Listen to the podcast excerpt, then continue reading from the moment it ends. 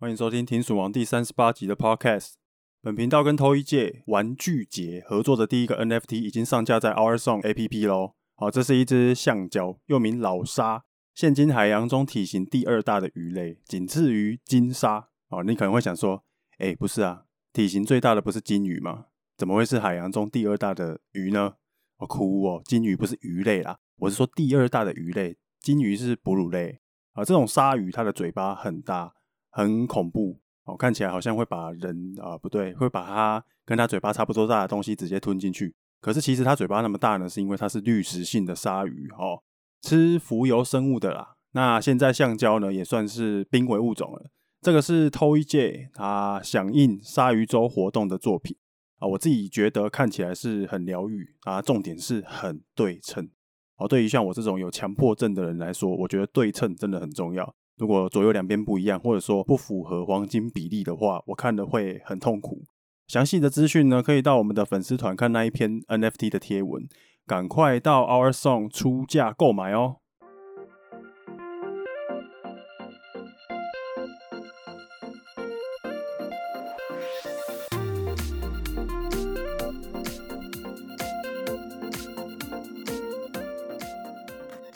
大家最近都在忙什么？有很认真在操作台股吗？哦，很认真在操作台股，然后有赚钱的同学，哎，举手一下，我这边统计一下人数。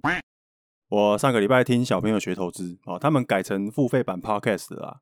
那我有付费，好，那听艾德恩分享说，这一阵子台股不太好做。他是他自己呢，现在交易的时候比较倾向于把交易的周期拉长一点。那他也说他比较不会去追突破了，会尽量去买在支撑的地方。然后另外布鲁有强调说，他觉得啦，就算现在盘很烂、很温吞，那我们其实还是要呢，应该要持续的观察。有看盘不一定要交易哦，但是他就是觉得说还是要持续观察啦。后来我听到这一段之后，我自己有深刻的反省了一下，好像从八月中以后啊。我就开始对台股有点兴致缺缺了，就是我几乎连看盘软体都懒得开。好，第一就是觉得行情不太好啦，可是我又不放空，好，所以我就把那个短线部位都拿掉了，还有留很多的现金在等崩盘，这样。可是你看它都没有崩。好，那第二呢，就是感觉市场它其实市场也觉得之前行情好，然后大家都在喷涨价行情的那一段，市场可能也觉得它的基期太高了。后面如果想要再有更漂亮的表现哦，或者说，诶，营收开出来要比之前那些喷爆的那个时候更高，应该是不太容易啦。哦，所以我觉得市场给我的感觉是这样啊，这是第二个理由。那第三个呢，就是我们的隔壁哦，中国那个地方的行情也不太好。哦，再加上总金上面就有那种资金好像即将从新兴市场退出，要吸回美国的那种感觉。所以呢，综合以上的三点，我的台股部位就比较有那种松懈掉的感觉啦。好，那听完布鲁说呢，现在行情虽然不好，可是你还是要好好观察，才不会到时候行情好的时候，你又跟大家在那边跟风乱冲，然后赚不到钱。好，那这就是我要深刻反省的部分。好，那我知道了，谢谢老师，我会好好反省。每天呢，盘前盘后都稍微看一下，哦，不然之前都懒得把看盘软体打开，也不想看。他、其实很久没看，再拿出来看也是看到说，哎、欸，他其实根本就没有动。有看到说，哎、很恐怖的跌一下，然后又很恐怖的涨一下，好像都不干我的事一样。好，过了一个多月吧，打开来看还是觉得差不多。那至于美股呢？哦，我这个地方也是差不多快要两个礼拜没有动了。比较大仓位的 Nvidia，然后还有 Tesla，基本上哦没有什么动，反而是那些呢跟风在买的啊，小仓位的股票啊，涨幅就有一点吓人。哦，这个。Palantir 未实现损益三十。percent，好，最扯的是 UPST 啊，未实现损益已经破百了，好，那这个是我第一次在美股报到翻倍的股票，真的是第一次哦，第一次报到翻倍的股票，诶，好，虽然说只有占总部位的五 percent 啊，我那时候出的时候是总部位的五 percent，翻倍了以后，其实也变成十 percent 了，感恩 Gamma，赞叹 Gamma，有关股票的部分大概就交代到这边，好，那我这段时间都在忙什么呢？好，听过前面两集的话。大家应该也都知道了吧？我都在看一些币圈的东西，然后还有玩 NFT。股票无聊的时候，刚好就比较有时间去看币啦，不然太忙了。要趁空档的时候呢，多 update 一下，好，不然币圈演化的速度真的太快了，我怕我会跟不上。好，那接下来呢，把一些最近的小小心得跟大家分享一下。首先要跟大家分析一下生态上面的观察哦，有三个关键字，我觉得大家可以 update 一下。我知道有些人已经超级老手了啦，可是呢，哎，通常节目还是要弄得新手像一点，不要讲得太难，不然会掉粉。好，还记得我们之前有做过一集币圈术语吗？好久没有做了，我是说术语，好久没有做了哈。币圈术语，我们这边先来更新一下三个关键字。第一个关键字叫做 Layer Two，然后第二个是新的公链，然后还有所谓的 Roll Up。好，那这边呢会比较强调新公链的部分。好，所以先讲一下这个新公链。哈，这个要稍微讲一下历史啦。我们现在看到了一些所谓的别的链，好，挂号起来，别的链，比如说什么 Polygon，然后。Phantom 啊之类的，这些其实哦不太算是独立的链啊，因为他们其实还是跟以太坊有蛮大程度上挂钩在一起的。我们所谓呢，比对比较老的人来说讲的所谓别的公链，是像比特币跟以太币之间这种关系，或或者说莱特币这三者之间这种关系，这三条链是非常独立存在的，没有什么挂钩的感觉。哦，区块链的竞争不是发生在现在这个年代。好，所以你可以想象成之前那个时候啊，有点像是诸神战争，很久以前就已经打过了。那当年的那个活下来的那个适者生存的幸存者，就是以太币。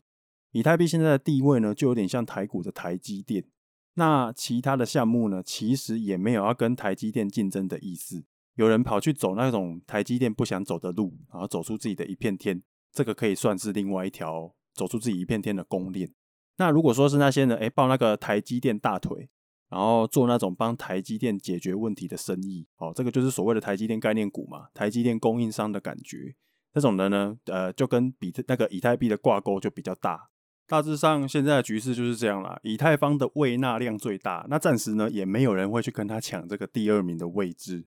哦，大家就会去分食以太坊区块链暂时吞不下去的流量。哦，因为以太坊它还是有它的限制存在嘛。那这种情况呢，就有一点像是呢，你看到一大堆人在那边排队买很夯的冰淇淋，很好吃哦。那可能为了要吃这个冰淇淋，你就要排队排超级久。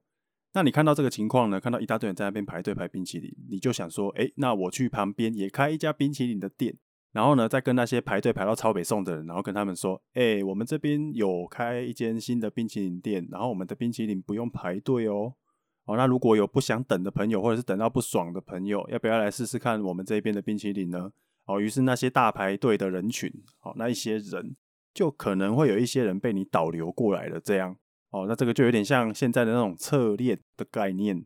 所以说，我们现在其实可以去观察这些钱跑去哪里，他们现在都在哪一条链上面玩耍，或者说去查一下 Google Trends，然后去观察一下哪一边这个名词，哦，名词之间互尬。然后看一下谁比较火热，大概了解一下这些游牧民族大家跑去哪里了，哪一边比较凉快哦。其实反而不是看币价，而是看趋势哦。我自己是觉得是这样啊，那个天下分久必合，合久必分，搞不好在这一次大乱斗之后哦，最后可能又万佛朝宗也不一定哦。不知道大家之前有没有看过一个冷气的广告？就是这个广告就是这样啊，有一个小孩子，然后他就看到前方的战场有一大群人在那边打仗。哦，那边铿铿锵锵在那边打来打去，好，然后这个小孩子呢就很好奇，转头问他师傅，啊，就说：“师傅，他们在争什么啊？”那师傅就跟他说：“他们在争第二。”然后小孩又问师傅说：“为什么他们在争第二？那第一呢？第一在哪里？”啊，师傅就说：“因为第一已经有了。”好，这个广告大概就是这样。上一次公链大战的结局就是这样啦。第一是谁？就是以太坊。那比特币就好像就是在旁边静静的看大家打架的大哥一样哦。那我们先撇开比特币的地位不说，以太坊其实就在上一次公链大战，它就算是第一啦。哦，那这一次的胜负呢？这一次的这种呃 Layer Two 啊，然后跟 Roll Up 的大战是怎么样呢？好，这一次的胜负会怎样呢？我们就继续看下去。哦，所以我说这个就是我比较现在有在观察的地方啦。包括我们上一集啊，不是上一集，是上上集，上上集 Solana 那一边跟大家讲的，啊，分享的区块链的 Trilemma，啊，就是三难问题啊，三者不可同时达成的这个问题，它叫 Trilemma，啊，那从这个角度去观察呢，也是一个很不错的方向。那上个礼拜 Solana 有出了一件大事，Solana 在九月十五日晚间金传宕机，以致交易停摆，Solana 官方。出面表示说，起因为交易量负荷过大啊，TPS 一度一度飙到四十万笔，导致大量的节点记忆体耗尽，开始脱队。所以那个时候，Solana 官方呢紧急释出重启验证工具，呼吁各个节点验证的节点一起救火。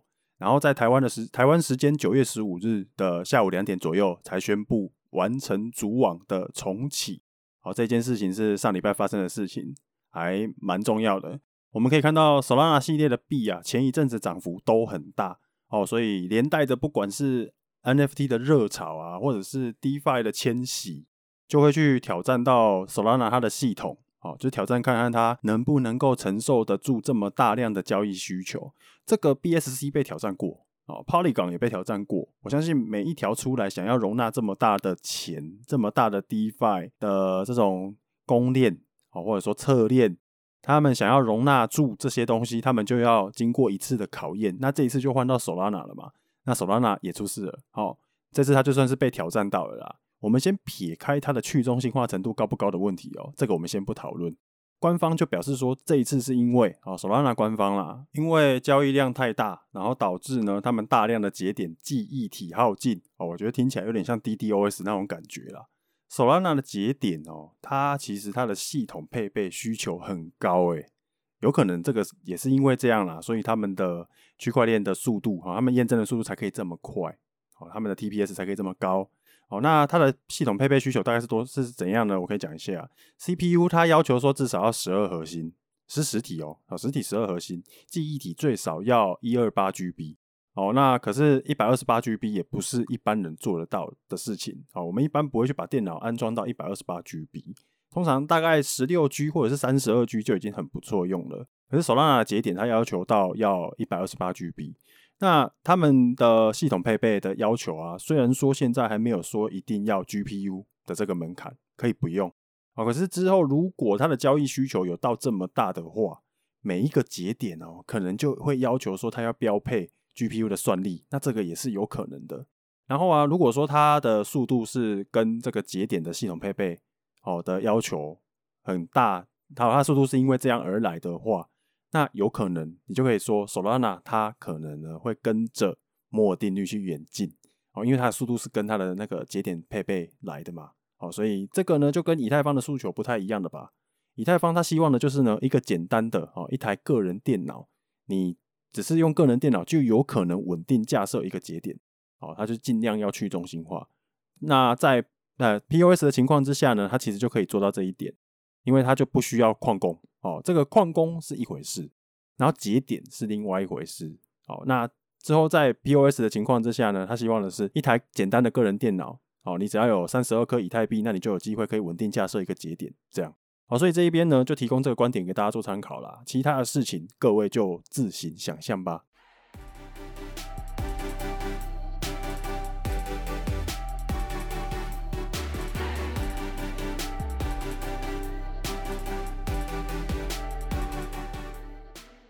我最近花很多时间在研究 NFT 啊，因为前一阵子呢，我们的 LINE 群有同学在那边敲碗说，停损王去弄个 NFT，我们支持你啊。那之前呢，还有一个叫我发币的，我觉得啦，如果我去发币的话，我会觉得我很有病啊。可是 NFT 的话还 OK，为什么我是说发币很有病呢？啊，在那个，我记得我之前在 YouTube 上面看过一个节目，好，那他就有说到。有一个很有名的，好像三百多万订阅的 YouTuber，不是台湾的啦。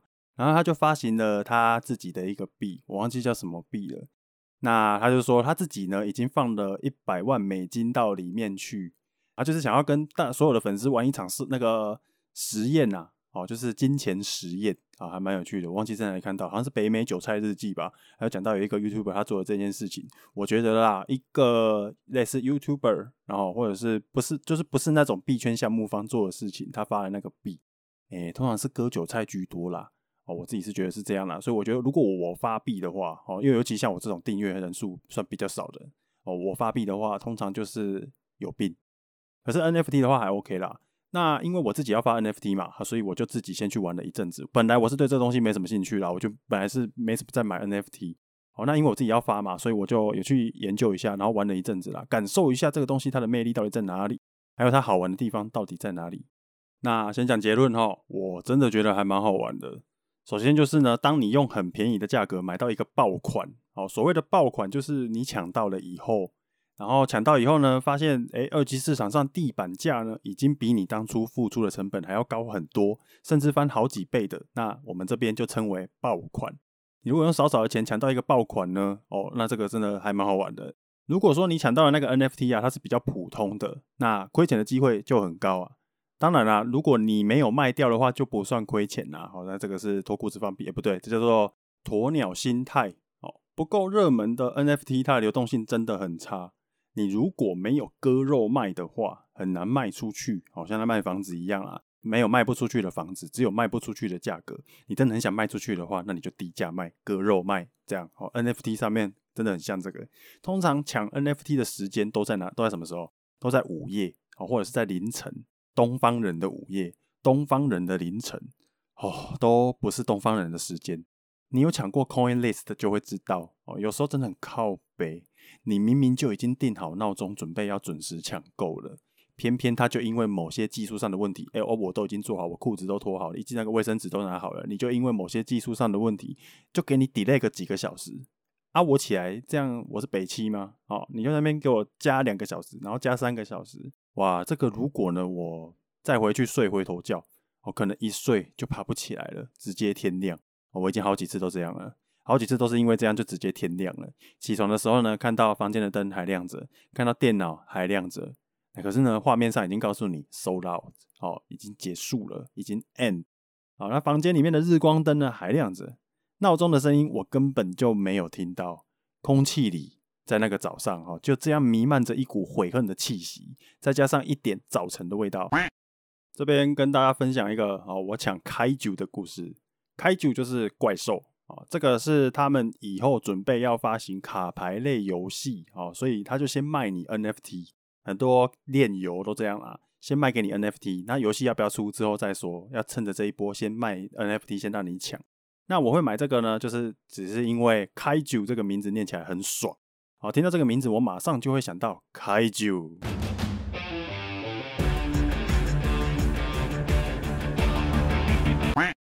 有没有很热血，对不对？啊，那一天我有抢到哦，我有抢到，我的排名很前面，哦，看起来就是有抢到。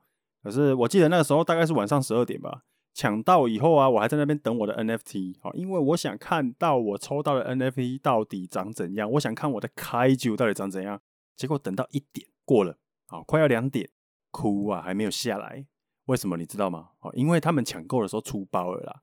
有些人明明没有排到，哦，他不应该买到了，可是他的钱还是给了，钱还是收了。哦，所以官方呢，他们就要去对照区块链上面的序号，有中奖的，真的有买到的，我再发 NFT 给你。那没有中奖，但是有缴钱的呢？好，那我们就把钱退给你。这样，那我那时候就是已经看到我的序号哦，我已经确定我抽中了，但是我还是，哎，我不想再等了。我想说，再等个一两个小时，我会死掉哈。那我就真的很想去睡觉，我就跑去睡了。我跟你说，还好我有去睡觉哦。这个官方哦，他手工哦，人力哦，发一万五千份，大概吧，大概一万五千份吧。啊，一万五千份 NFT 耶，手工诶。你知道他发到几点吗？哦，我记得不是当天，不是明天，我记得他发到后天的晚上九点。靠，太久了吧？从抢购完毕的那个当下，我就在官方的 DISCO 群组了，然后看到一直有人在那边刷说他们是 scam，好像大概是这样啦。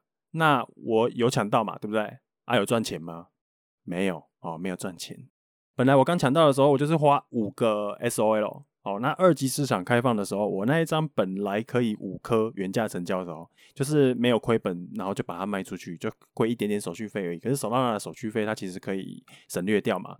哦，那本来可以原价成交的啦。可是你看哦，当时我当然不会想卖啊，因为我抢了这么久，诶，我想发财啊。哦，五个 SOL，哎，原价买原价卖，那我的青春跑去哪里？哦，我的青春怎么办？啊，那结果我有发财吗？结果当然是没有。哦，日子一天天过去了。我那一张的成交价呢，从原本的五个 SOL，然后变成四点五，然后四点五再一直跌到三，然后最后呢，我是用二点七卖掉的。那这样是亏钱吗？其实也没有亏。哦，我虽然最后卖二点七，其实也没有亏。我抢开局的时候啊，SOL 一颗大概是一百块美金。啊，那我这个是成本更低的啦，我只是用那个时候的时的钱来算。我想那个抢开局的时候，SOL 一颗大概是一百块美金。那我卖掉的时候，一颗 SOL 已经在一百六十个美金以上了，哦，一百六十块美金以上。整体上来说，应该算是没有亏到什么钱呐。可是就是有一点点不爽啦，因为我的青春就这样没了，哭啊，太无情了。我还不如去睡觉哦，亏时间也是亏啊。那再来还要讲一个 On-chain Money。Money Monkey 啦，On-chain Monkey 的故事。哦，这个叫这个项目就叫做 On-chain 哦，那个圈是区块链的那个 chain，On-chain Monkey 哦，它的特色就是这样的，它号称它卖的这个猴子 NFT，它的全部的素材都是在区块链上面的，不会像有些 NFT 那样，它就只有 code 还有编码在区块链上，可是呢，他们的图还是在中心化的储存那边。哦，所以理由就是呢，他们的理由啦，就是为什么他们只有东西，它有些东西在区块链上面，然后。那一张图是在中心化储存呢？他们的理由就是说，区块链上面的空间很珍贵，哦，所以他们就会这样。那这个 On-chain Money Money On-chain Monkey 呢？哦，就是主打他们的配件，所有的生成配件呢，一万只都在区块链上面的。只是他们的图呢，就相对比较粗糙，就是了啦。哦，话说 Crypto Punk 它也很粗糙啊，可是还不是爆款。哦，重点是 On-chain Monkey 它不用花钱就可以 mint。哦也就是说，你如果提早抢的话，你就只要花链上的手续费就可以买，就可以抢到猴子了。哦，那那一天早上的链上手续费还算蛮便宜的。哦，刚好我有早起，gas price 在七八十左右吧。哦，那时候手续费还蛮便宜的，所以我就开了两个钱包，就抓了两只猴子。没有，本来没有要赚钱的意思啦。哦，那要抓之前呢，我还有在群组跟大家分享，哦，分享这个消息。就是猴子还没有被抢光，看大家要不要抢，大家慎入啊、哦！只是好像整个群组只有我在抢，只有我抢到而已。哦，不是不是说很难抢，就是平常就是这样。你不知道会赚钱，就比较没有人想要抢。哦，那当然抢的当下，我也不知道会赚钱啊。可是你知道，大家如果诶、这个东西如果不夯，那大家就会兴趣缺缺嘛。这个时候如果再给你发一个一定会爆的项目，跟你说 Crypto Punk 又要下出下一下一批了。那大家当然一定是闹钟定好在那边抢的。那像这种状况，当然是没有人要抢哦。那就我所知，只有我抢。听好，我抓这两只是只有花以太坊的 gas fee 而已。好，那早上抢的啦。结果当天的下午，这个东西的地板价呢就飙到零点一颗以太哦，哇！然后零点一颗以太，我只花手续费而已。然后当天下午地板价就飙到零点一颗诶。然后我就卖一只了，卖一只留一只哦，因为我如果卖掉，我当我用零点一颗以太把它卖掉的话，我其实手续费就回来了，两只的手续费都回来了，然后还赚钱哦。我刚好就把手续费成本拿回来，然后还留了一只哦，就是说多赚了大概零点零六的以太币，然后还附赠一只免费的猴子。我前几天还有去看了一下，现在那一只猴子的地板价呢，还有还有零点零八哎哦，那为什么是地板价呢？其实就是因为这种项目啊。比如说，它一个系列嘛，然后弄了一万只，那这个一万只呢，它通常是不会有重复的啦。可是因为 NFT 的流动性比较差嘛，所以我们在看有没有亏钱的时候，就会去参考那个地板价，就是跟你说，哎，这一个系列最烂最烂可以卖到多少钱？哦，最近成交的地板价如果比你当初买的成本还要高的话，那你现在随便挂卖，通常就是赚钱的这样。好，那到这边大家可能会有一个疑问。诶，这个 On-chain Monkey 怎么这么好？他为什么要免费送给大家？他是慈善事业吗？他干嘛弄一万只 NFT 的猴子出来送人啊？他是神经病哦！这么辛苦是为了什么？都别人在赚，那他要赚什么？你至少要让那些抢购的人花一点点小钱跟你买啊，不然你要赚什么？是这样的，兄弟，他有没有赚钱？其实他真的有赚钱，一定有赚钱。他是创作者诶，哦，他在弄这一支 NFT 的时候，他其实可以设定说，这一张 NFT 在二级市场卖掉的时候，我可以分多少钱？他是可以分润的。每次只要这个东西卖掉，他就可以分润。哦，他是创作者。那这个 On-chain Monkey 他的，诶，我打成 Money，On-chain Monkey 的 NFT 呢，他是创作者分润十 percent 一成。哦，我上个礼拜就看了一下这个项目在 OpenSea 上面的总成交金额，不知道前天还是上礼拜。反正就是我那时候看的时候，它的成交金额已经大概六百颗以太币了哦。哦，所以如果用六百六百颗以太币来算的话，如果真的一层都被作者拿走的话，那几乎可以说是呢，作者赚了六十颗以太币哦。有没有？这个就是一个会创作、哦会 coding、会 social，甚至呢，你只要会爬文，你就能够赚到钱的一个世界哦，有趣的虚拟世界。好像还没有讲到这些 NFT 好玩的地方到底在哪里，对不对？那我们接下来就来讲一下，我个人觉得好玩的地方呢，其实就在你买到的以后的那个兴奋感啊，你在抢的那个当下，就像是在抽盲盒，像在买福袋那样啊，你根本就不知道你买的那个东西到底值不值钱。那买到了当下呢，你也不知道到底是要开心还是要难过，因为你根本看不出来那个东西到底多少钱，到底值多少。那卖呢？你现在卖掉，诶，有可能卖飞啊。你买的话呢，又可能会接刀。其实就跟买股票差不多啦。你看别人好像很好赚，好像随便拿一张图做成 NFT 就可以赚钱，很简单一样。其实哪有啊？哦，大家追的那个 NFT 爆款，它的第一个指标就是先看你经营的那个社群人多不多。如果你的 Twitter 没有超过一万人追踪的话，那你的盲盒开卖的那一天就很有可能会有卖不完的危机。哦，就像 Mula 就有说。哦，Mula 他很可怜的说：“我的 NFT 都卖不出去。”再换另外一个角度来讲哦，如果你今天是一个很会画画的艺术家的话，你出来做 NFT 就赚得到钱吗？如果你是一个很有名的画家，那有可能要很有名哦。好，注意哦，只是有可能而已哦。果壳就有在他的粉丝专业分享到，朱明，朱明够有名了吧？朱明的作品弄成 NFT，结果一点人气都没有的故事，果壳有分享，很有名的人。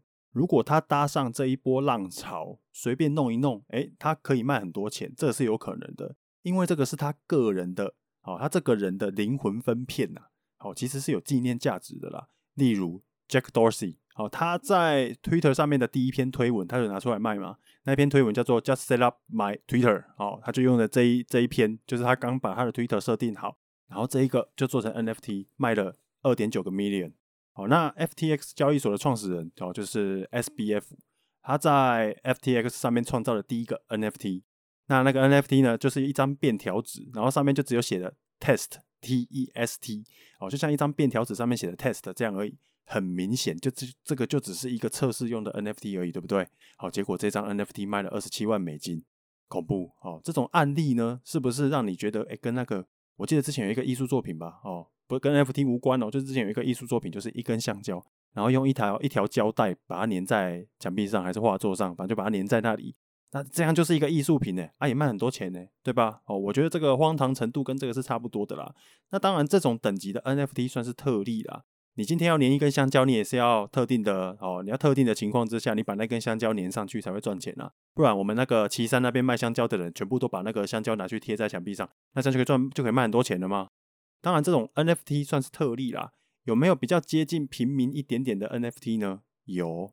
如果你抱着欣赏艺术的心态去支持创作者的那个心态，好，用这种心态去收集你的 NFT，而不是抱着发财的心去买 N NFT 去抢 NFT，那你在这个市场上呢，你就会过得比较快乐一点点。我觉得 NFT 它可以当做作者的灵魂分片嘛，对不对？其实呢，也像是这个人、这个品牌、这个角色它的一个 share。哦，你可以因为看好他，你就买他的作品。哦，搞不好你可以不用等到他死掉，就会有价值了。那另外一个面向呢，就是你也可以期待啦，期待你买的这个项目，项目方呢会因为你买了这个 NFT，然后呢，就比如说空投东西给你啊，或者把你呢就把这个购买者哦，就把你加入到他们的白名单之类的啊，诶，这个都是有可能可以期待的。哦，算是购买 NFT 的一个附加价值啊。不要忘了哦，NFT。它只是缩写而已哦，它的全名是什么？Non-fungible token，对不对？非同质化代币，对不对？你是在买代币哦，诶，你在买币哦，同学。NFT 就是一种比比特币更像乐透乐透彩券的东西，比比特币更像资金盘的东西哦。它的流动性呢，可能不会像币这么好，那它也不会有 K 线让你看，所以你感觉呢，好像有一种诶比较安心的感觉。你觉得它有价值，那你就买。你后面的人呢，觉得这个价值被低估了，他们想要更高价来跟你买，那那你就赚大钱，就是这样而已。在我眼中的 NFT 大概就是这样哦。各位同学，如果你有什么比较有趣的，或者说比较不一样的见解的话，也欢迎你在 Podcast 下方留言跟我们分享。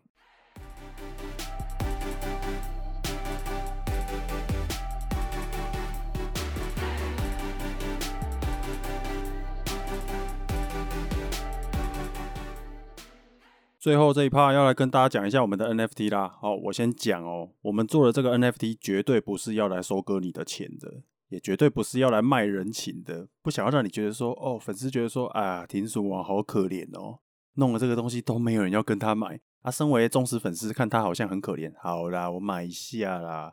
哎、不要这样好不好？这样我真的会觉得我自己很可怜呢。既然都已经决定要做一系列的 NFT 了，那我就是希望各位早期粉丝呢，可以体会到一些玩 NFT 的乐趣。所以这是一场游戏，那我们也不会随便发 NFT。不想太随便啊，就要写拿一张便条纸上面写个 test 哦。就算你最后真的什么都没有玩到，你觉得一点都不好玩，至少你得到的这个 NFT 它也不是随便画一画的。哦，这个也是我跟我们合作的艺术家 Toyj 他他的心血啊。哦，玩具节的心血。你看我们这个首发的这只老鲨哦，它背后呢除了鲨鱼周的活动以外，哦，鲨鱼周活动以外呢，背后它还有环境保育。保护动物的概念在里面，很不错吧？好，以下呢我会详细介绍我们的 NFT 到底要怎么玩，有听才知道，我不会打在上面，我可能会打在某个地方呢，可是绝对不是粉丝团，也绝对不会打在 LINE 社群上面。以下我会介绍一下我们的 NFT 怎么玩，游戏规则是什么。首先，哦，我们为什么要在 OurSong 上面上架呢？主要就是因为如果我们在以太坊上面弄的话，它的手续费会太贵，哦，手续费会比我们的售价高很多。那如果我在 OurSong 上面呢，我可以省比较多钱，那它的摩擦力呢也比较小啦，而且其实它也是在以太坊上面的，只是这个平台呢，它就是让我们摩擦力比较小一点而已。而且你仔细看哦，这个 NFT 是什么？其实我们发的 NFT 它是 ERC 一一五五，诶，它是可以在 OpenSea 上面看到的 NFT 哦，是真的哦。再来是呢，你可能会觉得说，啊，你怎么不在比较便宜的链上面发就好了？比如说 BSC 啊、Solana 这种比较便宜的地方发布啊。哦，我知道，当然我当然知道可以这样弄，可是这样弄摩擦力还是很大哦，又不是全部的粉丝都有在 Solana 啊，又不是全部的人都有在 BSC 啊。如果之后公链大战结束之后，还是以太币活下来，那要怎么办？哦，我我赌这些别的链，我还不如赌 ETH 哦，不不如赌以太坊就好了哦。那既然不是说大家都有那个链上的币哦，我们其实也没有要做什么爆款啊，只是想要跟各位好玩玩 NFT 的游戏而已。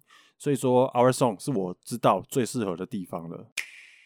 其他跟 NFT 有关的详情呢，大家可以到我们那个停损王粉丝团去找那一篇第一个发行的那一篇贴文，它其实有附链接给你啦，也有跟你分享说 OSD 好，Arson 上面平台他们上面的那个 OSD 币要怎么换，要怎么买比较划算。好，那接下来的内容呢，只有在 Podcast 上面才会告诉你的，其他地方不会有。好，各位同学如果听到这边的话，哎，恭喜你，你找到彩蛋了。首先呢，我要公布第一个彩蛋。上个礼拜上架的这一只鲨鱼，吼，我就说了是我们的第一号 NFT 嘛。一号的 NFT 当然有它尊爵不凡的地方存在。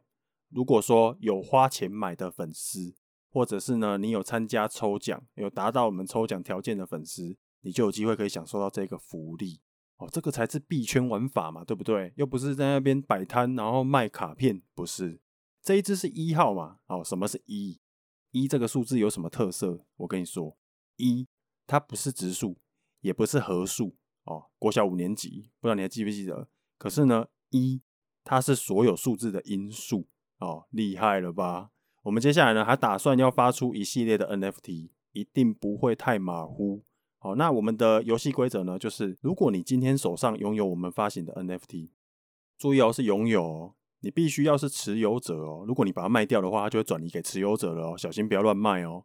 只要你拥有我们的 NFT，那你注意一下那它的它的编号，哦，像这只鲨鱼，它是一号，对不对？看名称那个地方啦，哦，名称那个地方这只鲨鱼是一号。好，我这次一号我没有打，可是之后呢，之后的二号、三号这个我都会打。好，这只鲨鱼呢就算是一号，恭喜你，一是所有数字的因数。哦，那我们就限定说，只要你拥有这张一的呢，我们后面发行的每一个 NFT 都是你的倍数嘛，对不对？也就是说，你拥有这只一号，以后我们发行的每一只 NFT，你都会收到免费收到新的那一只。只要你拿着这只一，后面的 NFT 你全部都会拿到。哦，厉害了吧？这个就是给早期粉丝、忠实粉丝的福利啦。哦，老实讲啊，看到你们在那边出价购买，哦，甚至是买到我定的那个有一点点高的售价，我真的是觉得蛮感动的。可是我真的不想大力的宣传，哦，我是想要测试一下啦，因为我早就知道有这个彩蛋了。我觉得发 NFT 以后呢，就一直在那边大力宣传，叫粉丝去买，很 low 啊，我根本就没有割你们的意思。其实你根本就不需要出高价，也不用买我很贵的售价，你只要随便出个价，我看到有人出价，我可能就按卖出了。我真的不在意会卖多少钱呢、你看我第一张我弄了六十份，对不对？我为什么要弄六十份？不是因为我总共要卖六十份呢、我只是想要纪念一下我们赖群然后进来的第一个同学六零这样而已，所以我才弄六十份。我真的没有期待六十份都要卖出去，我只是帮大家准备了六十份，我怕你们会想买，结果没有人买嘛。好啊，没有发完就算了。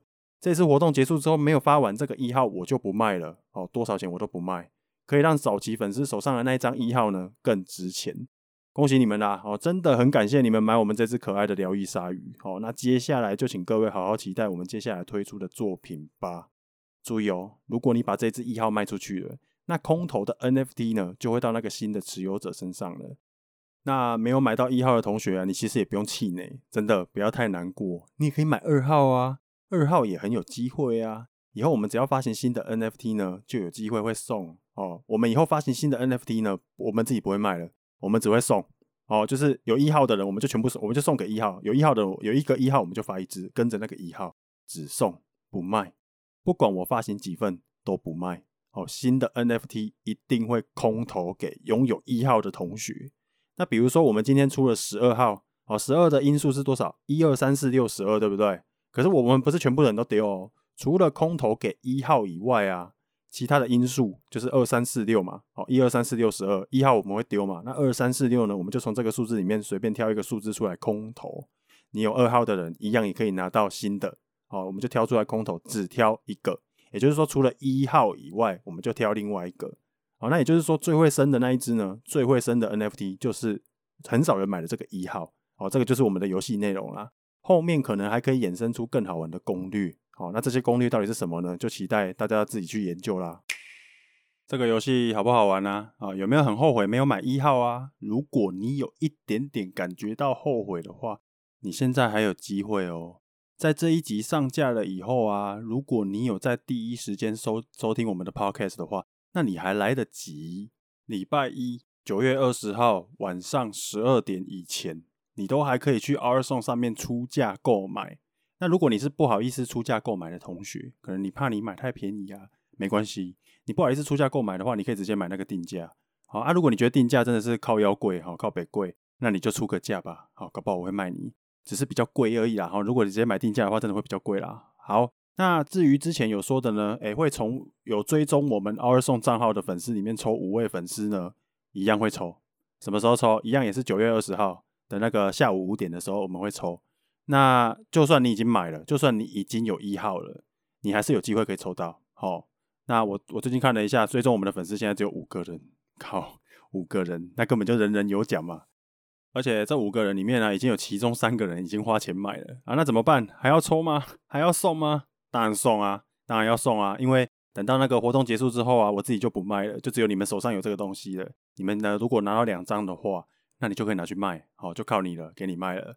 好，那今天那个不是今天啦，下礼拜一，哎，九月二十号下礼那个礼拜一的下午五点，我就会抽当中有追踪的粉丝送五张出去。我是说在 OurSong 上面追踪的粉丝哦，那时候我就抽五张出去。好，那在下礼拜一的晚上十一点过后，我就不卖了，就不会再卖了。不管你出多少钱，我都不卖。好，就不想卖了。想买的话，你就去跟有两张的，好，有很多张的早期粉丝买吧。外面流通的就只有这几张而已。好，那有出钱买，而且你又是早期粉丝的人呢，你应该有很大的机会又再抽到一张一号鲨鱼。好，那我们这边呢，可能有四五十张啊，那那我就不卖了啦。反正市面上流通筹码就那几张，每次成交呢，我都会有抽成。哦，每次成交我都会抽成啊，我靠这个就好了。那其他呢，我就只送不卖了。可能之后活动的时候送啊，还是反正不管怎么样，我就是之后都用送的了。我就只有是卖这个一号而已。好，那接下来我们要做的事情是什么？我们接下来要做的事情就是好好的维持，继续做下去，然后让 NFT 呢，哎，尽量漂亮一点啊，尽量有话题一点啊，尽力的让早期粉丝手上的这一张一号的 NFT 呢，越来越有价值，让拥有一号 NFT 的粉丝呢，感觉到当初有花钱无脑支持买这一张真的太好了。哦，这个就是我自己觉得 NFT 好玩的地方。它其实也是买币早期投资早期项目好玩的地方啦。好，那最后还是感谢各位早期粉丝的支持啦。希望这一个精心准备的彩蛋呢，有让你觉得很好玩。NFT 的世界也是这样哦，它也有很多玩法呢，可以让你看到作者的巧思哦，等待你去挖掘。那这一集的内容大概就到这边啦，大家一起期待二号的 NFT 作品上架吧。还还在很辛苦的努力 loading 当中。好，如果觉得 NFT 画得很不错的话，你也可以在 LINE 社群里面夸奖一下哦。ToyJ，好，他也在我们的社群里面，可以 tag 他出来认识一下。T O Y J A Y，哦，他人不错啦。OK，我是田鼠王。听完节目呢，不要吝啬你的回馈，按赞、按订阅、Podcast 留言，给他五星评价留下去。这一集就到这边，我们下一集见，拜拜。